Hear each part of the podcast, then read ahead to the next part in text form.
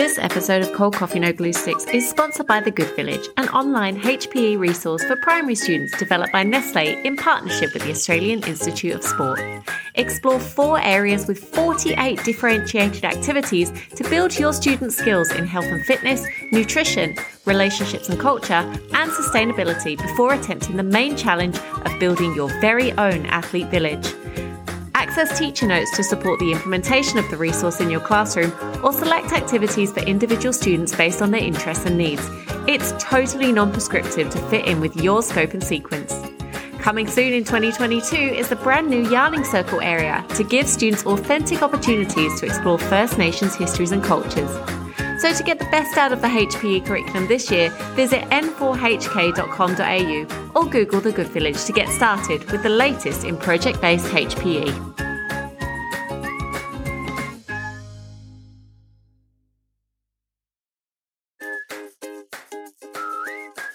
Hello, everyone. Welcome back to term two. I hope you all had a lovely rest over the Easter break. I also took a bit of a break. You may have noticed there wasn't a new episode out a couple of weeks ago, but I am back. And this is episode 15. Now, today I've got the most friendliest principal I've ever met. This is Greg Clements from Clayton South Primary School. He's very big on supporting his teachers. He's a teaching principal and even turns a blind eye to movies in the classroom occasionally. I really hope you enjoyed this one. Give us a follow.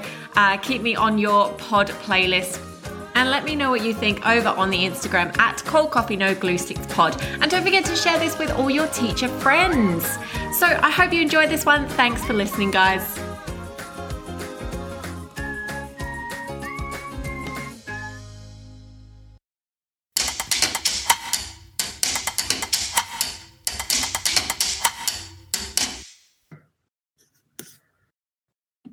Um, so I guess my my journey to being a principal is a bit unorthodox. I started at a school uh, in 2006 as a classroom teacher, and I was there for 11 years. Um, and it was a school of 900 kids, so quite a big school in the southeast suburbs. Um, and then um, I sort of thought it was time to move on. So I, I, moved to a much smaller school that had maybe 180 students at the time. Oh, big change. Yeah, and, and I got put into prep, which I'd never taught before. So it was, a, it was a big change for me.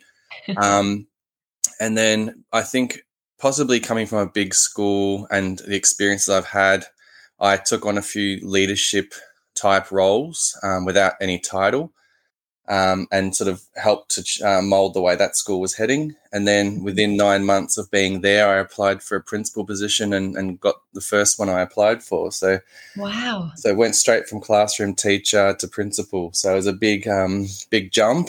Yeah, I probably realistically wasn't ready for, but being a bit immature, thought I could do this. and um, yeah, so haven't looked back since then. Amazing. So, how long have you been in leadership now? Uh, this is my this will be my fifth year as a principal.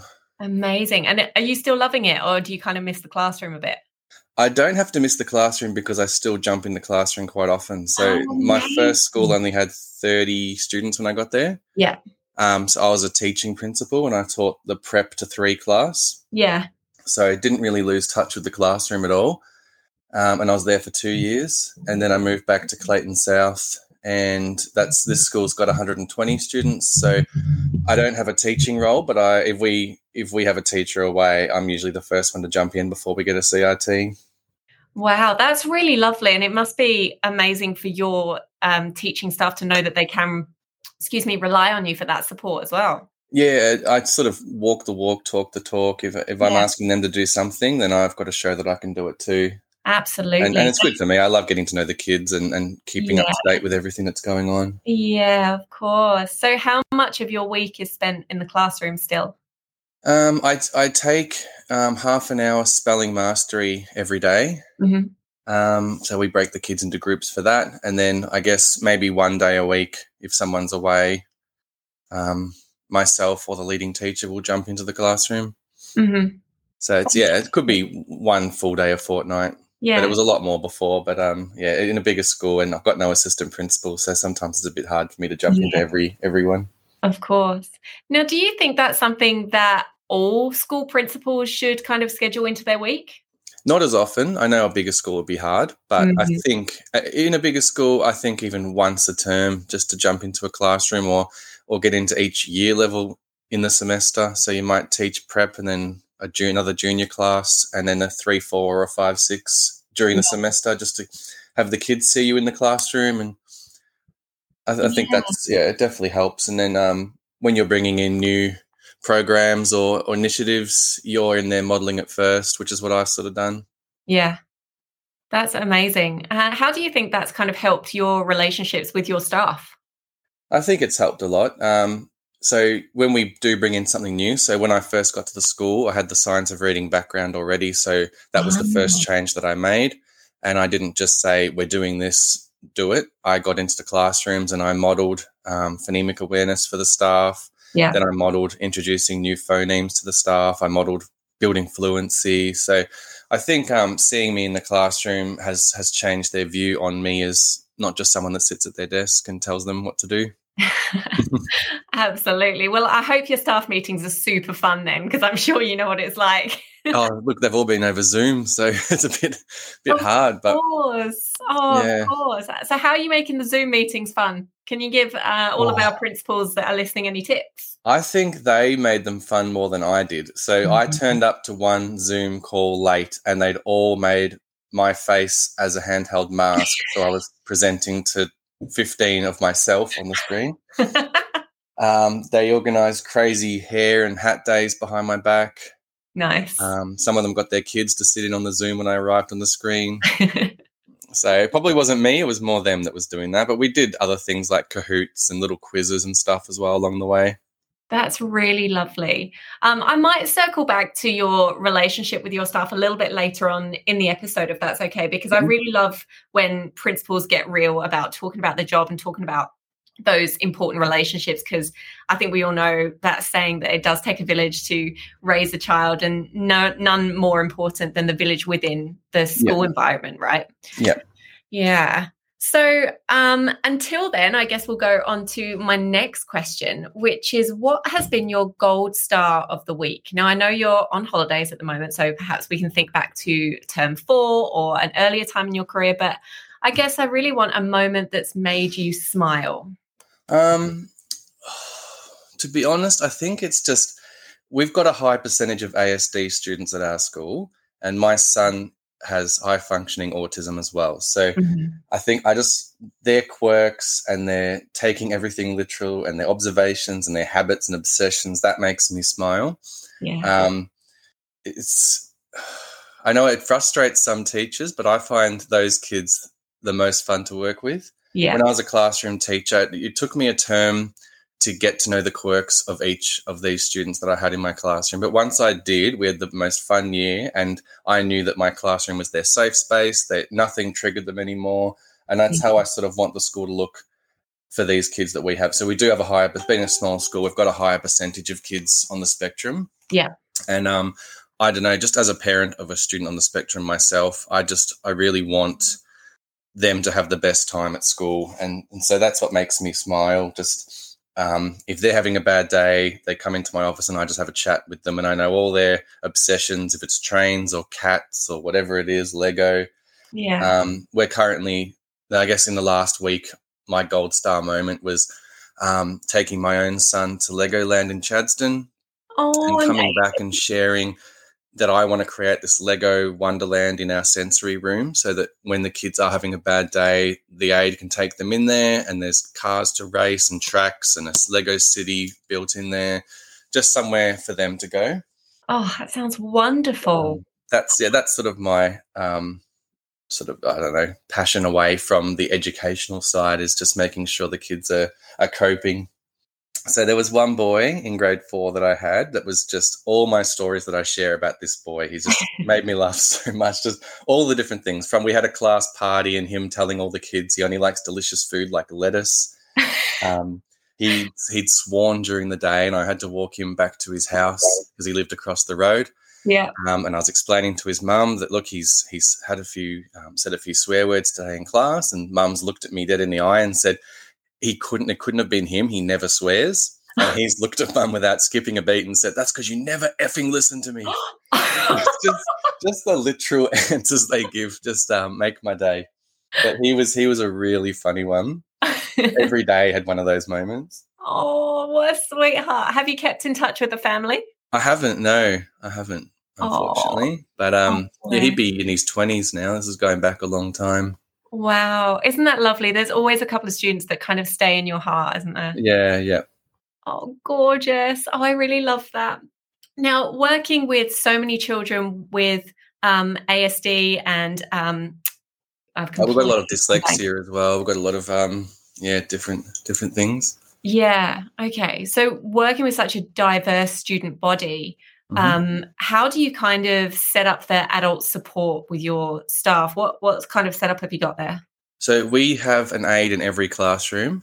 Mm-hmm. Um, they're all tagged to a particular student, but we've, we've got funded kids in all of our classrooms. So yeah. we're, we're lucky in that respect that we do have a teacher's aide in every room supporting our students. Yeah. Um, we've got also extra. So we were given um, tier two um, funding yeah. in our area, which which was to go towards. Um, we've we've spent it on a speech pathologist um, and an occupational therapist. Yeah. and an extra aide as well. So to sort of float, and if someone's away or a classroom needs an extra hand, pair of hands, we've got that yeah. sort of support for them as well. And this year we're getting a counsellor into the school just with what's happened with COVID. Yeah, um, we think that's our next thing that we're going to need. Yeah, fantastic. Um, bit of a controversial question. As a principal, do you think there's enough funding? Um, it's getting better. Yeah. So the Tutor Learning Initiative is fantastic. That's mm-hmm. money that we really couldn't do without, and to catch these kids back up. Yeah. Um, the tier two funding that we were given as well was quite a lot of money for a small school. Yeah um, yeah, I don't have any complaints myself. I haven't been in the system long enough to complain enough. So, okay. but I, I, I, don't have any complaints. I, I, think it's been enough money for us. I don't. I can't speak for every principal in larger schools, though. Yeah. Okay. And being a or becoming a parent of a child on the spectrum, how or has that changed your approach to teaching at all? Yeah, definitely. So it's definitely made me a lot more patient with the kids. Yeah. Um, I see some teachers get frustrated when um, a student's triggered and they don't realize that they've been triggered by something out of their control. Yeah. It could be just a, a ticking noise in the background or something that happened yesterday at recess that the student can't let go of. Yeah. And it, it, I can see it frustrating the staff. And I, I tend to jump in and just take the student for a walk or take them to my office and have a chat just to diffuse everything. But I think for me, I have that patience built in because of Levi, my son. Mm. Um, and don't get me wrong, he's he's the most challenging kid at times, but the most amazing kid as well. And it's it's just um, I, I think it's changed the way I am with with students on the spectrum for sure. And it's obviously the first thing I talked about with what makes me smile is ASD students. It's definitely something that's that's affected the way I am. Yeah, um, I can hear it. I can hear the passion in your voice. I think Levi's very lucky. Yeah. um, so, being surrounded by so many amazing staff that's helping you put all of these amazing things into place for your kids, is there a person or a group of people that's really been able to support you in your career or implementing certain initiatives or just kind of an, an everyday teacher bestie that you want to give a shout out to? Yeah, yeah. So I was having a think about it, and I think this one, um, her name was Barb Nowjocks. Mm-hmm. Um, I taught with her at my first school. Um, she was teaching next door to me. We had 25 kids each teaching grade four, and she could see my passion for numeracy. And, um, she, and I was a graduate, so she made the offer to team teach with me. So we'd bring all 50 kids into the one classroom. Wow. And she'd give me time to plan all of the numeracy the way I wanted it to work for that group of kids, all 50 of them. And then she would manage the classroom behavior, and she was very tough yeah. she'd managed that side for me. So I didn't have to pause to um, discipline any students or anything. It was all she sort of just had to look at them and they wouldn't do anything wrong. So for me, I could get on with the task of teaching and really um, looking at the data and analyzing it and seeing where to next for our kids. And our kids made such good growth. And um, just having her give me that time to differentiate and, and develop my passion for maths was something that was really supportive that I'll never forget. Um, mm-hmm. unfortunately, Barb passed away whilst we were teaching together. She she had cancer, Um, and that was something that was really hard to recover from for me as well. Yeah. But I, I credit, you know, my passion for teaching maths um, to her and how she supported me and, and, saw that I was a struggling graduate and said, come in here and we'll, we'll teach it together. And so she did all the literacy and I um, watched the kids and then she uh, she let me do all the maths and, and I really, yeah, enjoyed that. That was probably my favorite um, time for teaching. Wow, what an experience. Well, big up Barb. She sounds like an absolutely incredible teacher. Yep, she was amazing. Really lovely. Okay, the next one is a little bit of an odd question, um, but I feel like you're going to have some good answers to this. Well, so, so. yeah. So the question is what feels illegal but isn't in schools or in teaching? Oh, I'll try and keep it to something I can say on, on here. Oh, please um, don't hold back on here. I think oh, I was thinking about it, and something that it, it, feels illegal while you're doing it is watching a movie so you can do your assessments. Oh. and I think that was one where I always had the doors shut and, and could keep the noise down. And I'd yeah. pull one student across and do my assessments on them for reports or whatever it was. And we got to watch a movie that day. And and I sometimes still walk down my corridors towards the end of the year and I'll, I'll hear a movie going and I'll pretend I didn't hear that and keep walking along because I know that feeling if your principal's coming. Yeah then I know you do need that time to to get all your assessments done, and it is really hard to do. And that's yeah, that was probably the one I could think of that feels illegal, mm. apart from you know sneaking out of a staff meeting or, or pretending you didn't know there was one on and not turning up. But yeah, watching a movie, I think that's probably the the one that really feel it feels illegal. Yeah, I'm really glad you said that. You are definitely the best type of principal to pretend to ignore a movie on the end of the hall. so, does this mean we can have kind of blanket acceptance for all the teachers struggling with assessments just to whack a movie on when they when they're struggling? I'd rather they didn't. I'd rather them ask me first because I, I have jumped into classrooms and done it. I I do most of the assessment in my school, being a small school. Yeah. Um, we use Diabels or Dibbles. I don't know which one it's called, but um, we use that for our reading assessment. And I do that for every student in the school. We use the past assessment for phonemic awareness. I do that for every student in the school. Yeah. I try to give them that, that leg up, but if they do need help, first step, ask me. Second step, movie. Brilliant. I love it. That's one that we haven't had before. So I really like that. Good. Uh, good.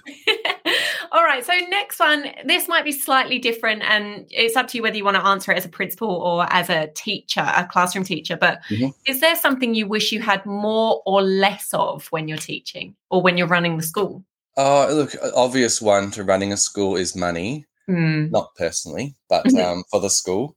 So just to buy those resources that the teachers want, um, I remember being a classroom teacher and we had a $200 budget, and you know, you're not going to spend $200 in a classroom. You're going to spend yeah. a lot more than that. So, yeah. our teachers get $1,000 each in the classroom. Wow. Um, and just being able to buy those resources for the students, um, it's, it's hard to prioritize sometimes. And I know that our CRT budget before I got there was eight times what I spent last year.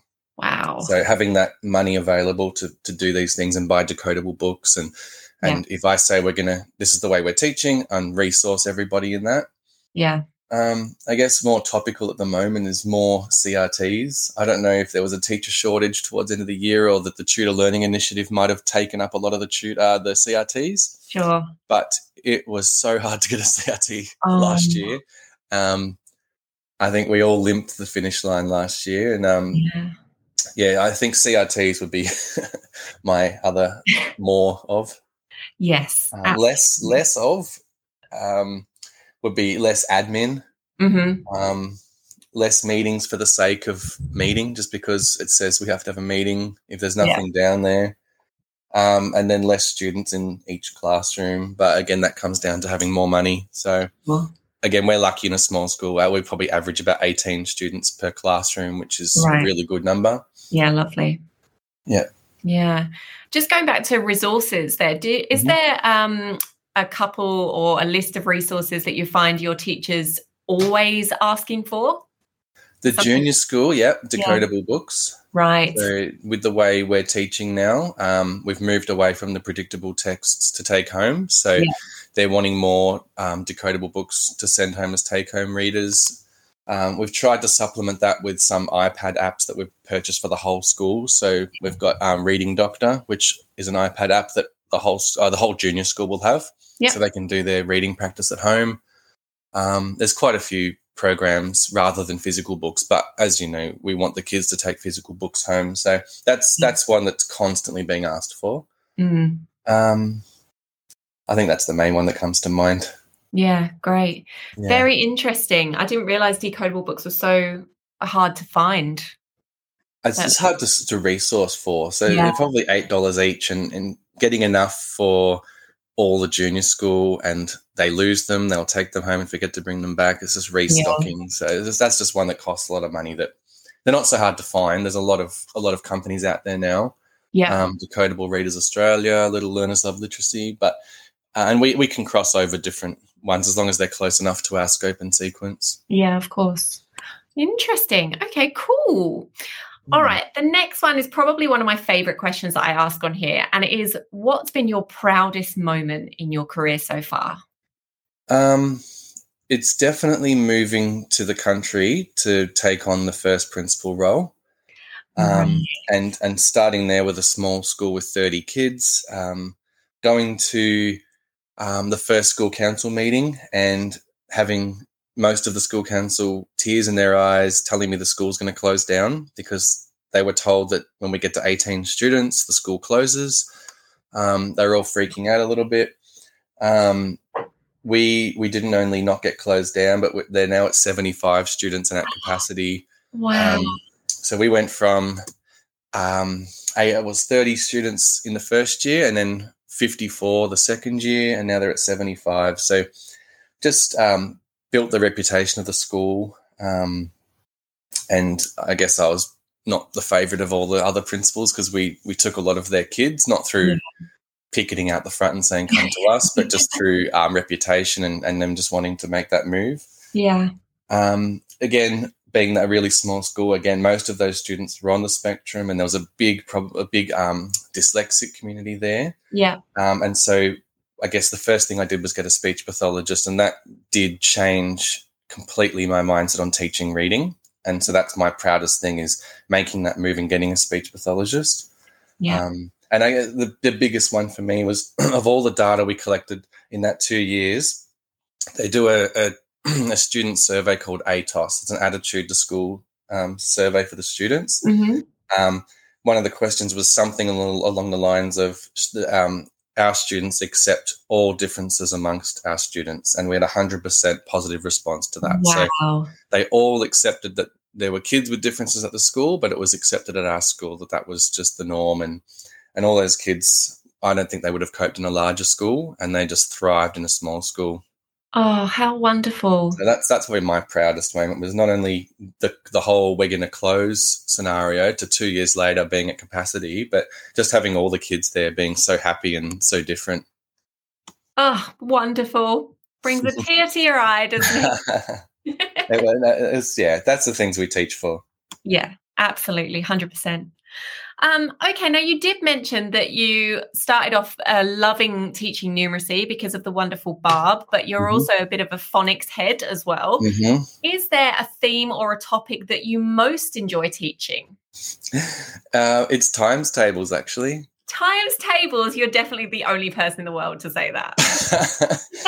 it's I don't know. That was what I was known for as a grade four teacher. I taught grade four five years straight, and I parents begging to be in my class because the kids would come out with the highest math skills, and I always just likened it to times tables links to everything in the maths curriculum, Mhm. fractions to decimals, to just everything. It, it just aligns Yeah. and um, we we did so with the resource or an activity linked to that. We did a daily maths ladder, which I'm not sure where I saw it. I think I saw it when I was a student teacher, but Yeah. the kids were just put in a ladder and they just versed the person above them. Um, it wasn't competitive. We didn't know kids got upset if they didn't win. It was really emphasized that if you knew the answer, that's all I was looking for. I didn't care who was the fastest in the class as long as you knew your times tables. And I said, if you know your times tables, you'll do really well in maths this year. And they all went home and I'm sure they bugged their parents because the parents would complain to me how many times tables they had to do over dinner. But every student got a certificate for being on the top of the maths ladder every year. Um, we made several maths ladders, sometimes up to five, just so that everyone got that chance to have success. wow. Um, and then when I taught grade two, someone said, Well, you can't do it now. You're in grade two. I said, All right, I'm going to do it. So we did it in grade two.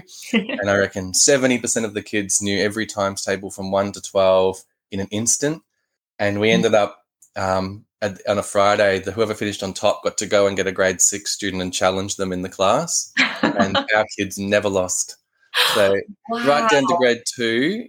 Um, and I know it's rote learning and I know that's frowned upon, but that was the way I got my students to learn their times tables. And we, we did a lot of strategy talk as well, heaps of strategy talk. But Yeah. that whole every day doing times tables only took five minutes of your day. Could do it during their snack. And they, they would yell at me if we didn't do the maths ladder for one day. Got in so much trouble if I forgot. Um, so that was my favorite thing to do, and I was well known for that in my first school. And that was yeah, just it was an easy one to think of. My favorite topic, but I- nowadays probably would be more closely linked to phonics. Yeah. Okay. Do you go, um, do you study particular texts for phonics or do you literally just focus on the kind of systematic learning? Just the systematic learning. Yeah. I, I do. I do a lot of reading, um, and I'm, Yeah. I was just talking to you before about I, I'm doing a five day um, MSL Orton Gillingham course at the moment in the Yeah. holidays. So, um, yeah, definitely constantly trying to upskill myself, and then in turn my staff. Mm, Um, but yeah, no, that's just I just do a lot of reading, just try and yeah. keep learning. Lovely. Absolutely. I heard a great quote the other day. Uh, it was the best thing about being a teacher is also being able to be a fantastic learner every day. Yeah, And it's so true. that's Uh, one of our values is that the principal is lead learner with the staff. Yes, definitely. Oh, I love that. That's Well- from Lyn Sharratt's book. Oh, I love Nick Sharratt. Yeah.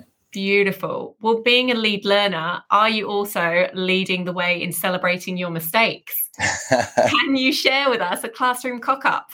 um, the one that came to mind um, was probably I don't know at the time was the most embarrassing for me. Um, was there were two girls in my class in grade two that fought every day, went home every day crying. Both their mums would come to the school every day and then ask me what had happened, what did I not do about it, and blah blah blah. Yeah. Um, so it was recess. I'd forgotten that these kids were getting, these two girls were getting picked up early. They'd had a fight. And I said to them, Don't you go home and tell your mum I made you cry now. And I turn around and both mums are standing right behind me. oh, so- no. Absolute perfect timing. I didn't make them cry, but I just knew that's what they were going home telling them every day because I seemed to be the one in trouble when, they were the ones fighting. But um, yeah, that was probably the worst one, just turning around and seeing both of them standing there. But um, I had good relationships with all the families, and, and it wasn't an issue, but it, that did make me go, oops. oh, dear. that was a good one. I like Yeah. that. I like that. What about um, if your staff have any issues now? Like, what's what's the process there, and how do you support them? Um, I guess it depends what it is more specifically. Um, I, I have my staff have my full support first and foremost. Yeah. Um, if there's a complaint from a parent, Mm, I'm going to listen, and I'll always listen and take notes, but it's always investigate. I'm not going to just take the parent's side straight away. sure. Um, and I do, yeah, I will always take my staff side first, um, unless I do investigate and find out they have stuffed up, like like me yelling at two kids or their mums are right behind me. yeah. If, if if there's a genuine mistake, then then obviously support's provided. Um, but yeah, I do I do tend to err on the side of taking my staff's word. Um, but and I but being a parent myself and having made complaints myself, seeing as my son does get himself into mischief too, Sure. I do understand that side of it. Um, also, but yeah, I, I do take my staff side first. Yeah, Lovely. It sounds like you guys have got a really great relationship um, as a faculty. So that's really Yeah. lovely to hear. Awesome. Okay, last question, and one that we ask everyone on the podcast. If you woke up tomorrow and there's a phone call, they say, Greg, oh my God, everything's gone wrong. We've lost the Minister of Education. She's disappeared, and you're in.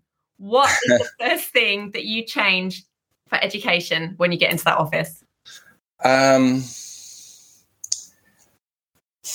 I think I would outsource for the principals, or even before that. I being because I've only been at small schools. Mm. I've never had an a- assistant principal. Okay. I think if I was given unlimited money, I would probably put an AP in every school.